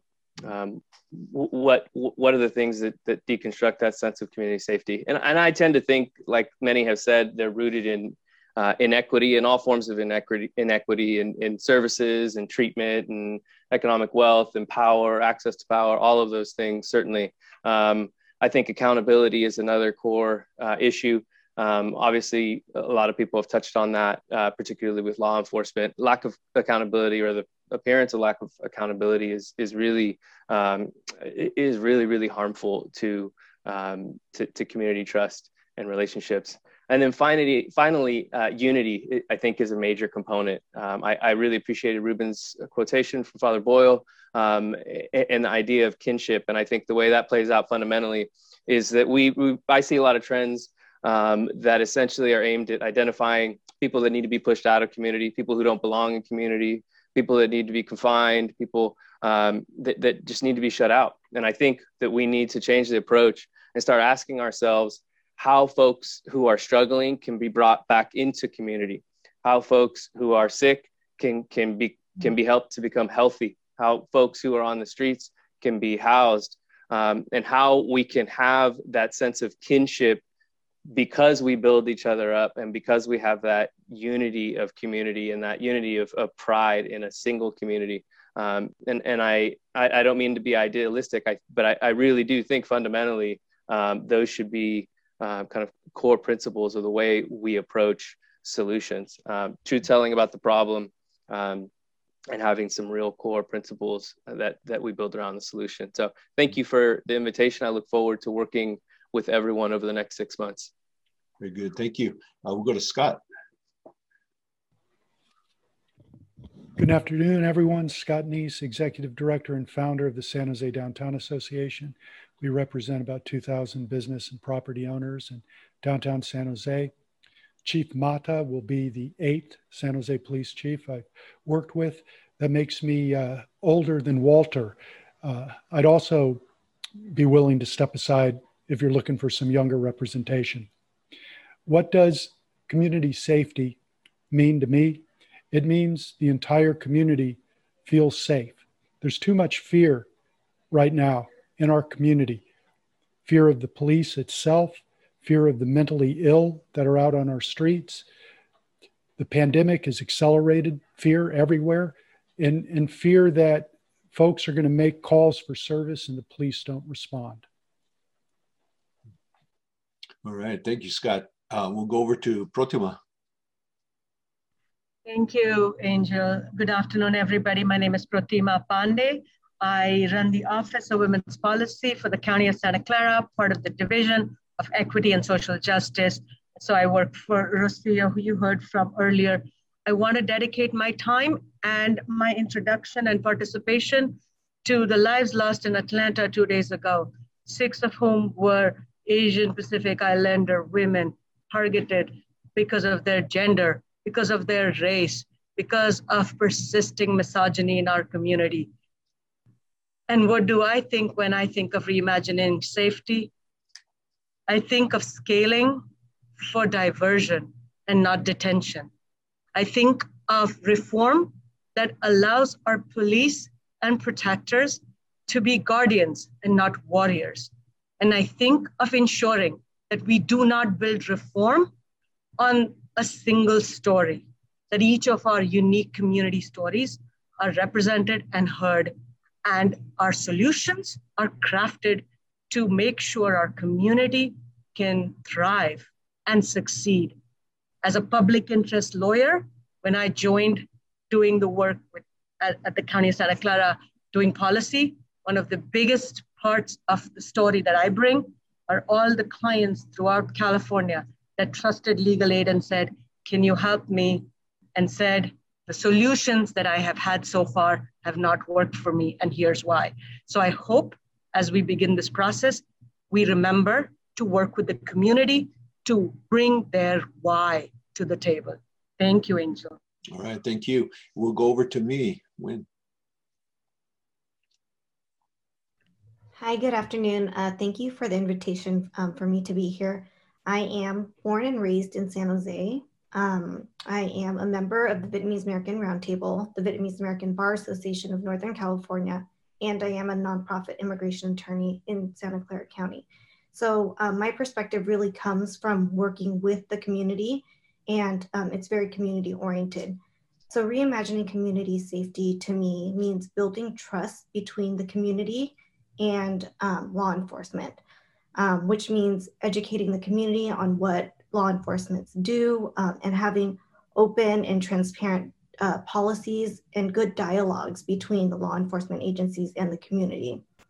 Um, the second thing is um, I believe that uh, law enforcement should approach situations with cultural sensitive and racial equ- equitable lens um, in dealing and understanding the community that they're working with. Um, so that means less policing of the BIPOC community, um, but more protection of those communities and less policing.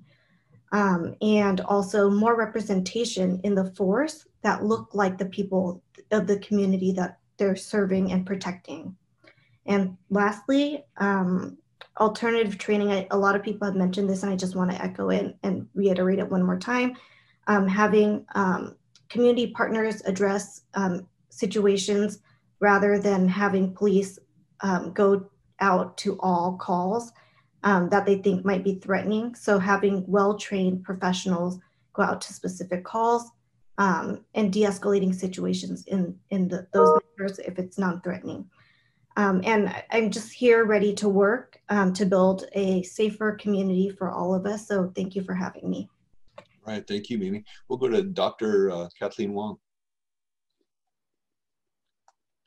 Hi, I apologize for arriving late. Um, but appreciate the opportunity. So for me, um, reimagining community safety for me in my interest as a chief diversity officer at San Jose State University, but also my area of training is really, um, I, I think in order to develop trust and imagining what safety looks like, for me, one of the bottom lines when I'm working with public entities is that they understand um, white supremacy and systemic racism, as well as systemic inequity on all different levels. So, if someone is coming to you and they have to explain to you to validate that something happened to them, um, if they're spending a lot of their brain space trying to convince you that it's actually happened versus trying to seek help or or have the you know the the cognitive space to be able to describe what's happening to them and, and to relate they have to feel that they they have confidence that people are understanding things based on a historical narrative that's been going on for a long time. So so for me reimagining community is understanding that we're walking into a space that other people have created and shaped and reinforced as well as we enter it ourselves so for many of our communities, we, you know, we think about our ancestors, we think about what happened to them. When I'm interacting, I'm thinking about how people treated my parents, yeah. not just me, how they treat my students, how they treat, you know, other people. So I think it's really having having the ability to be transparent to talk about these things and be able to call each other out is really critically important. And that requires a dialogue, not a kumbaya dialogue, but facilitated discussions that really address and unpack these relationships and power relations mm-hmm. in a meaningful way. And I think if people can't do that, I think it's very hard to reimagine a joint definition of community that's I think needs to be constantly reinforced and constantly negotiated um, mm-hmm. by community members. So that's that's what I want to say in terms of what I think a reimagined community looks like. Absolutely. Th- thank you. Uh, and, and, it does sound like we are going to go over a little bit. So hopefully you could stay with us. For those of you that can, we understand. Um, but I just uh, want to be mindful of that. Thank you, Kathleen. And so why don't we go over to Brianna? Brianna Brown. Hi, everyone. Um, my name is Brianna Brown. I am a San Jose State student currently about to graduate. Uh, I am also a student activist. So I am the president of the Student Homeless Alliance, I am one of the students kind of mentioned before that was involved in that housing initiative that got all of those programs kind of going for San Jose State. So that was really exciting. Um, I've been involved with kind of helping out with the Silicon Valley Pain Index on terms of like designing. Um, and I'm an artistic activist, but I've also been really involved with other racial equity campaigns, you know, throughout my activism journey. So that's a little bit about me. Um, now, in terms of what I think community safety looks like, I think it's being able to go into the most vulnerable communities and asking those people, do you feel protected and served?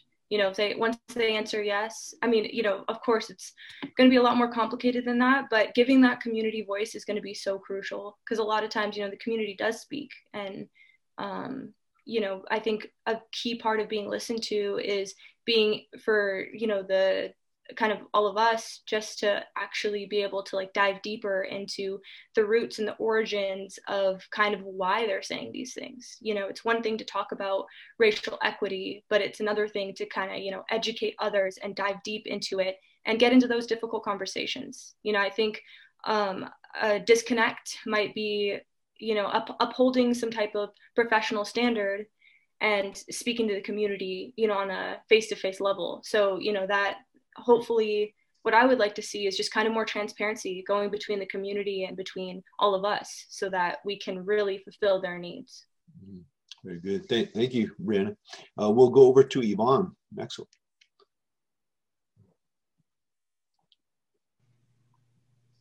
Um, hello, everyone. Thank you so much, Angel, uh, for the invitation to participate. Um, my name is Yvonne Maxwell. I'm the executive director and one of the founding directors of Ujima Adult and Family Services that um, provides African centered services to behavioral health and support services to the community.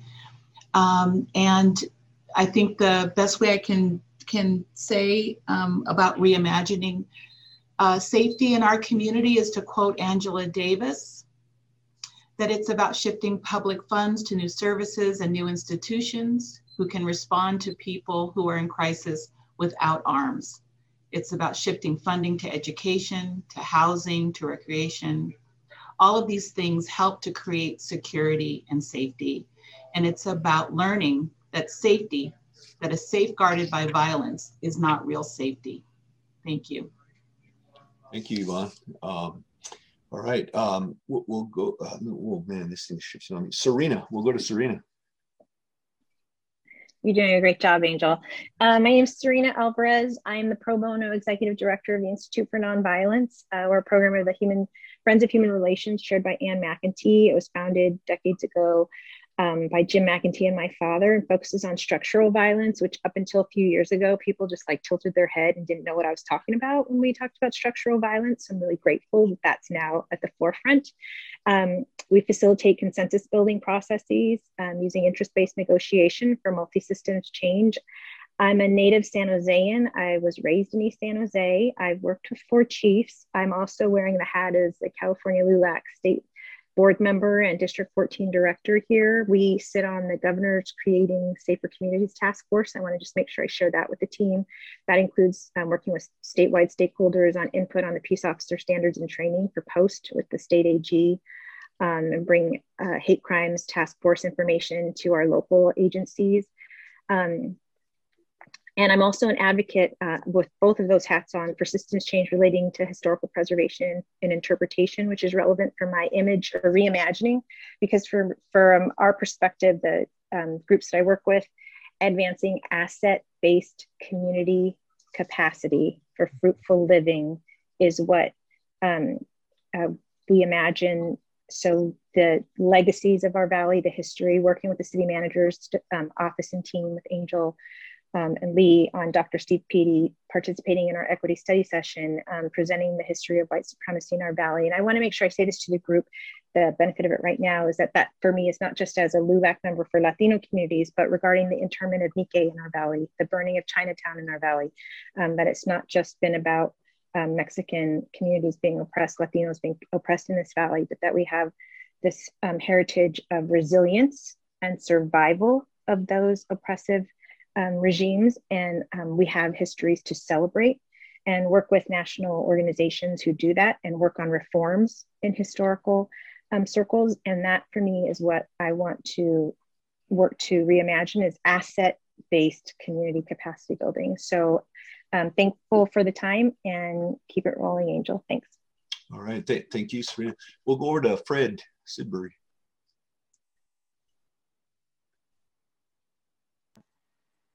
Thank you, Angel, for inviting me into this panel. Uh, some of the people I do have uh, a lot of knowledge of and their commitment to getting things right for a change in this city of San Jose. Um, what I've been a member of this city in District 7 for a little over 30 plus years. And um, I have two daughters and three sons. And um, I have to tell them how to act when they go out into the community, especially when they're being approached by law enforcement.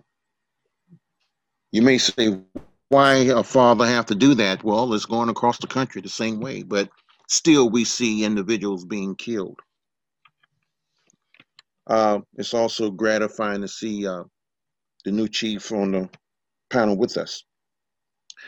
But I've sat here and listened to a lot of what's been said, and it makes sense. But if we're not willing to communicate,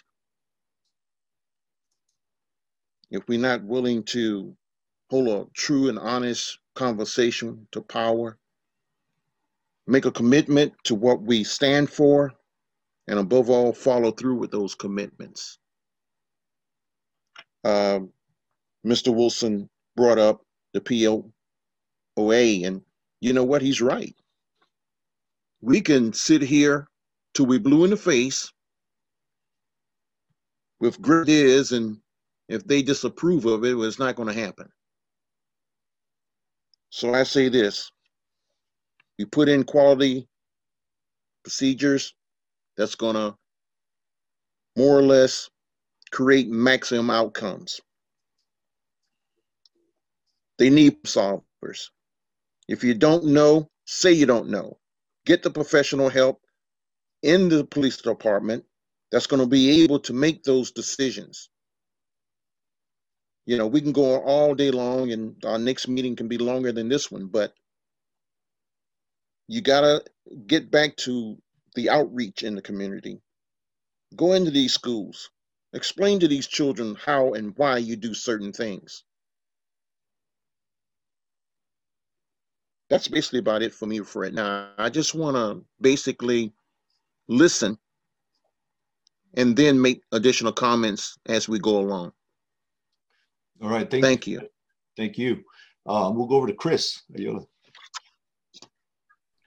Hi, Chris Arriola with the, uh, I'm a supervisor at the district attorney's office in charge of our uh, community prosecution and juvenile crime prevention unit.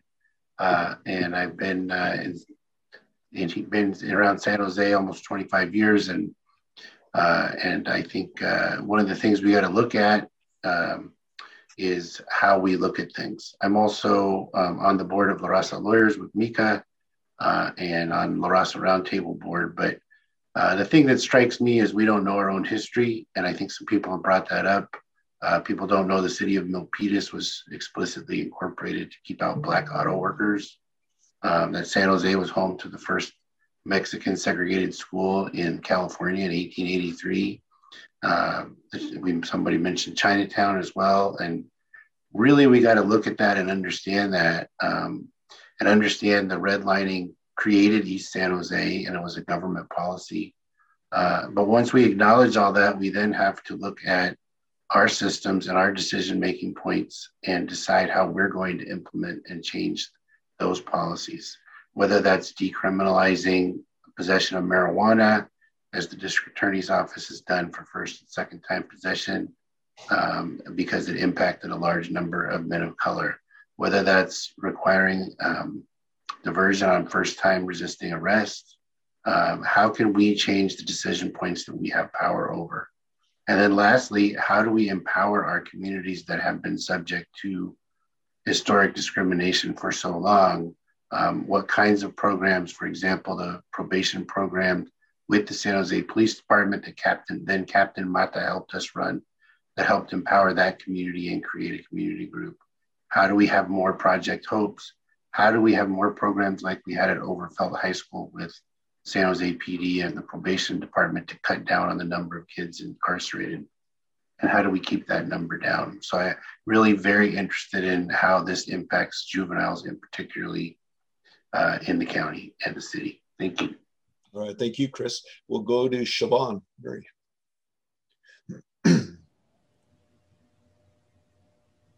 Hello, everyone. I'm Shivaun Nurre. I'm the current independent police auditor for the city of San Jose. Um, we're a, a, a, board appointee.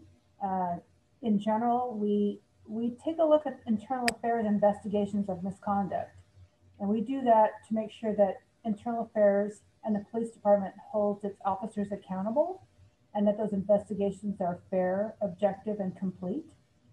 Another um, major um, responsibility we have is to make recommendations to improve the police department. Um, we, uh, many years ago, were the entity that uh, made the recommendation that the department should purchase body worn camera. That's been a big uh, game changer for us in terms of um, confirming whether misconduct occurred. Uh, we, in 2015, we asked the department to ban chokeholds. Uh, most recently, we asked the department to put in better procedures to know who officers are pointing their guns at throughout our communities. Um, in general, I think when I think about community safety, I, I, think of a community that feels safe and comfortable, regardless of their socioeconomic status, their race, or their gender, and that community members feel that procedures are going to be applied in the same way no matter where they live. So you might have an outcome of an arrest, which is the outcome, but what about the process, the whole process of the encounter? How how people are spoken to, uh, who who gets pat searched, um, when is a car towed. Uh, it's not just the outcomes that interest me; it's the whole procedure by which the outcome is is arrived at. Um, that's my area of interest, and um, I'm interested in in all the other areas too. But that, that's currently what I'm bringing to the table. Okay, thank you, Shivaun. Um, Molly. Molly O'Neal.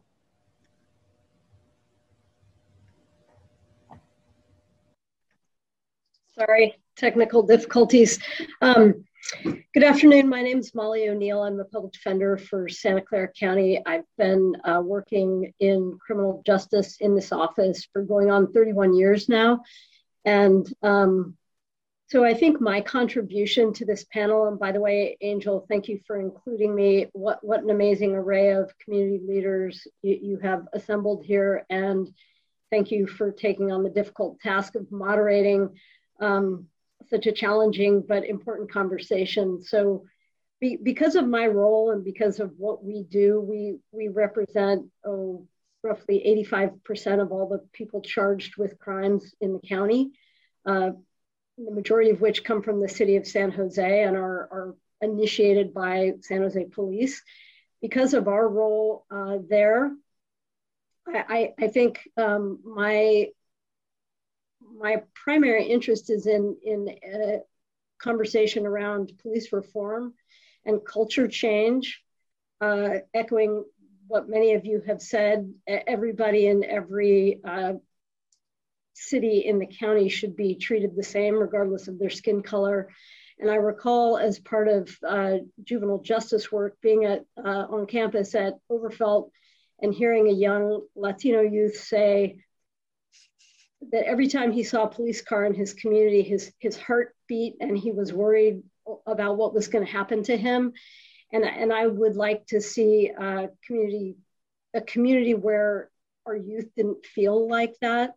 So uh, I was happy to be following Shivaun also because I, I feel like part of the really important police reform work it has to involve the independent police auditor having increased powers of investigation uh, and really increased access to information so that they can help us uh, get to that culture change. And finally, I would really like to see, ha having dealt with police officers and having heard stories for 30 years from our clients, I, I know that there are some police officers who are bad apples, and there's some very, very good cops uh, on the San Jose department as well as the other departments. And so, one of the huge problems with policing is that uh, uh, uh good cops are silenced by the bullying tactics of the POA and of uh, by bad cops. And so, until we have a situation where good cops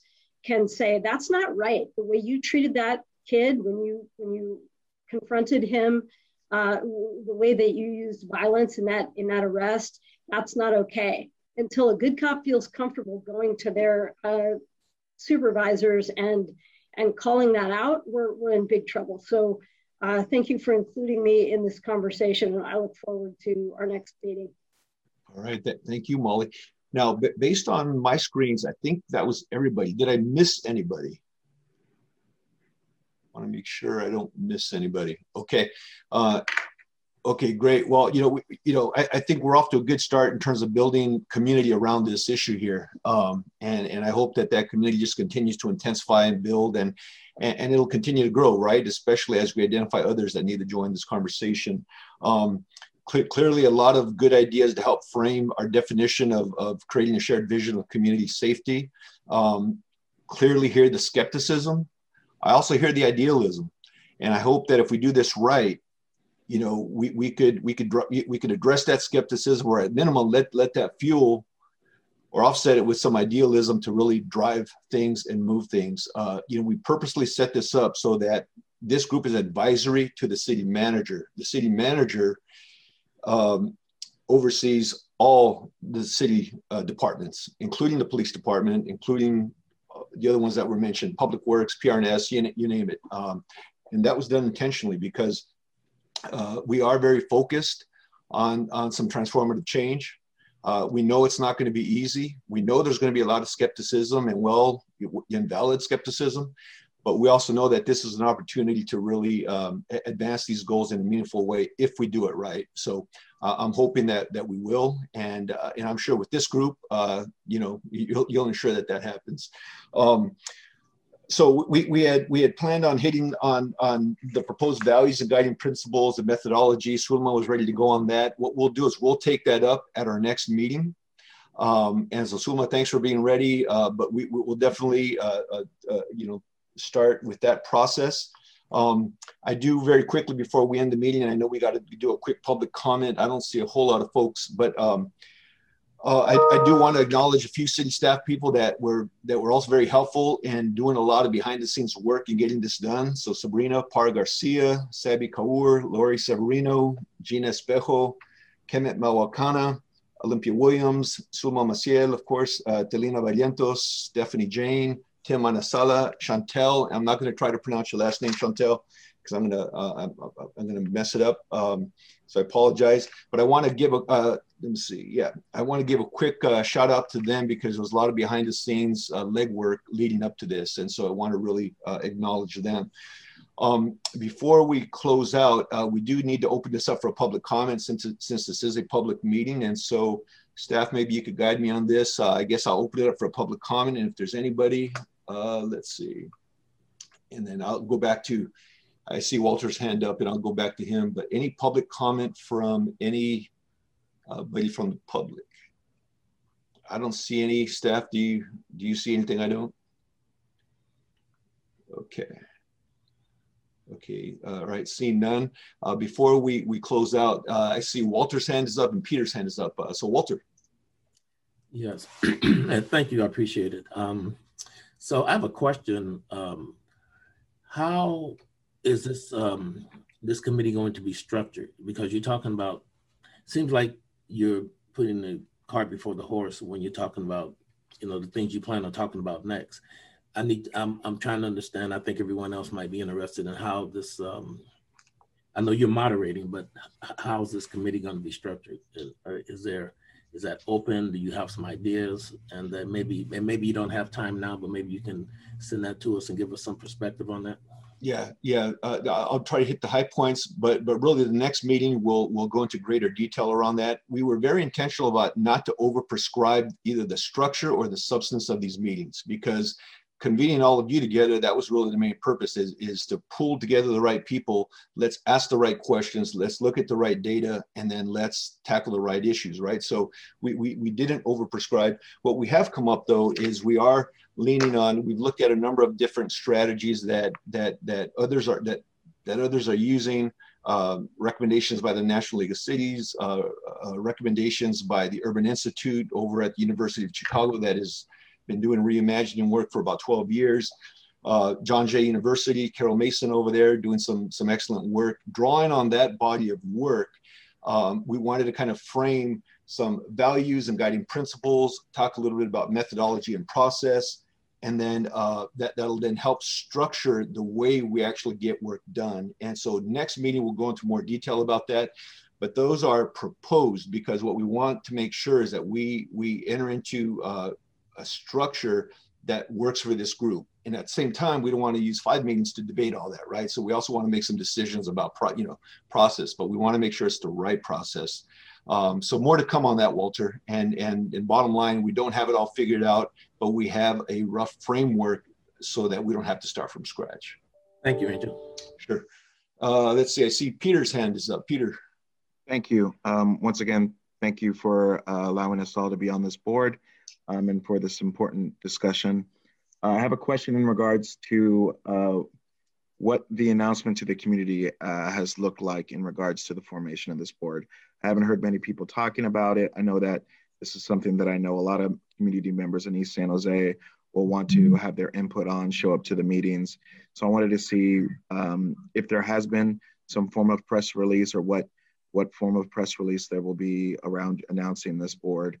Um, and, and two, do we have a date for the next meeting? And will there be um, an agenda so that uh, all the, the board members can prepare talking points for the items? Thank you. Yeah, yeah, great questions. Um, so no, there has not been a press release, and and I will tell you right now, um, at, at the risk of of um, you know, being criticized for not a whole lot of like public notifi- notification even of this meeting. We wanted to start in a real genuine, organic way by onboarding and convening uh, individuals, and then uh, and then you know, yeah, we'll, we'll formally kind of uh, uh, definitely from from the next meeting on, we're going to definitely kind of cast a wider net in terms of you know letting people know. We're also this meeting, of course, is recorded also and will be will be posted. So if anybody wants to go back and take a look at it, but what we really wanted to do was start off with just onboarding and building community, and then kind of growing it. Uh, we weren't interested in making a lot of hoopla around. You know, th this wasn't about trying to put out a press release and doing sound bites about how we're,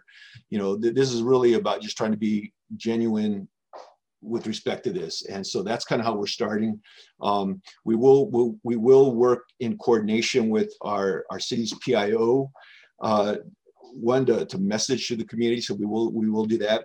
And then we also want to give you the latitude to also kind of give some input as to, you know, um, notification in terms of your role. Uh, we definitely, there was an information memo that was sent out yesterday to the mayor and council explaining this whole process uh, we made sure that we didn't release anybody's name until you all confirmed with us that you were uh, a green light uh, to, to join us. So in fact, we will send you that info memo. We will send you the slide deck that we have here. We'll send you the roster of, um, of, our, of our team, just so you have a background. Uh, and then uh, we'll, we'll formulate the next agenda. We'll get that to you in advance as well and then we'll go from there. We, so we have we have scheduled the next meeting, which would be Friday, April 9th.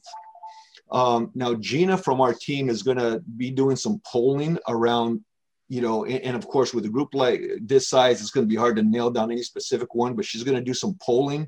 And then we're going to try to get some meeting cadence down and then kind of schedule them all at one shot. So then that way you, at minimum, have uh, the ability to put those on your calendar or know which ones you can or cannot attend. Um, we will, uh, as I mentioned, record these so that if you miss a meeting, you can get that. And our staff is also really good in terms of follow up. So if we have items that we need to share, things that we think you, you may have missed, then we'll also um, get that to you as well. And then we're also hoping that the conversation continues in between meetings uh, between all of us that are that are working on this. Um, I think that's really the most salient, you know, I think uh, takeaway from there. So uh, hopefully that answers all your questions. Hey, well, will the roster include all of our committee members and our information with one another? Yes. Thank you very yeah. much. Yeah. And you know what? And the Brown Act does not apply to us, right? Because we're not sworn. Uh, you know what? That, I don't believe it. I don't believe it does. I will confirm to make sure. Uh, I, let me ask the Sunshine uh, Police on that. Uh, but let me check to make sure. Um, but um, I know this is considered a kind of a, a miscellaneous meeting because it's advisory to the city manager, and so it's less regulated as as the other you know formal commissions and all that. So I don't believe it is Brown Act, but let me make sure uh, that my information is accurate, Walter. Thank so we will get back to you on that. Yeah, good. Angel, do you have a time for the ninth? Uh, yes, on, on, the 9th, I, I believe I believe uh, one o'clock on the 9th was the the time on that. Yeah, yeah, one to three o'clock on April 9th. All right. Any other? Yeah, no problem, Charlie. Any, any other questions uh, about today? Uh, and, and of course, if there's anything that comes up in between, feel free to reach out. Um, you know, you, you, you know, via email, cell phone, uh, whatever works, and we will do our best to get back to you. Um, I'm sorry, Angel. Did you say? Uh, just going back to my question, will we get a copy of the agenda before the yeah. meeting? Yes. Angel, I would actually like to see an agenda for all for all the meetings if you can. If you could just uh, uh, give us an A to Z uh, overview of what is expected, uh, what kinds of things we're going to talk about. And I'm also really sensitive to what Walter and some other people have said about the value of this. Will this eventually get approved or rejected again by City Council? And can, in parallel to the work that we're doing, could you also share with us work that you're doing internally with the POA? Because this is something that I've come across in all my years that, you know, you can do all everything, you know, we can have the best plan, but the union is going to shut it down. Yeah. Um, and so if there's a parallel track uh, that's happening also to have these conversations with the city council and the POA, I'm imagining the city council is influenced by the POA because they fund them, because I don't know, they finance their campaigns or whatever, but it would sure be a huge waste of time, my time, everybody's time to be doing this and then end up not having it. I mean, we don't want any more cynicism in the community. It's already here. Yeah. Um, No, I, I, I understand. We're here on, on good faith, goodwill. But if I involve the Muslim, the Arab American communities and say, you know, this is this is it. This is going to, you know, we're after this is post George Floyd, and you know things are really changing, and then and then things don't change. Yeah. It'll be I, I, it'll I, shut everything down, basically. Yeah, so. yeah, yeah, completely understand that. I, I, I, believe me, I completely understand that. Um, mm-hmm. You know what? Let, let, let's lean in and give the and trust this process. You know, I, I will say this: this group is not advisory to the POA. This group is advisory to the city manager, and uh, and I'll, I'll kind of leave it at that. I understand uh, the nuances with that. Um, um, is the road going to be easy? Absolutely not. Uh, but I think if we ask the right questions, uh, analyze the right data, incorporate the right lived experience, and come up with uh, recommendations that are sustainable, resourced, and that make sense because they're in the best interest of our of our community, then I think we'll uh, be on the right side of this. Um, uh, Angel, is the mayor in support of this? The, the mayor, uh, the mayor and the full council is in support of this entire the, process. The reason I'm asking you that is because when we did Sunshine, the vote that shot that down was the mayor's vote when he was on city council. That's why I'm like, really? Okay, well, we'll go yeah. with this. Yeah, no, when we took this to council to present the process, because we actually presented this process uh, before um, we took this to the mayor and the entire council, and there was a unanimous vote in support of this of this approach. Because I believe the mayor supports this and we come with some real recommendations for change, we can move this thing forward. I, Thank I you, Walter. Uh, don't forget the agendas. If you can just have a, like an overview agenda of, of what each meeting we're going to talk about, it would be really, really helpful to come in also prepared. Yeah, yeah. Uh, on that one there, we are getting a little more time because we haven't we haven't really crafted every single agenda, mainly because we want really this group to also help inform and drive the agenda, right? So as I mentioned earlier, we don't want to overprescribe. We want to make sure that you know we're tapping into this group. But once we solidify that early on in the process, um, we definitely are going to uh, map out this agenda through the six months, um, so then that way we know exactly what our pathway is.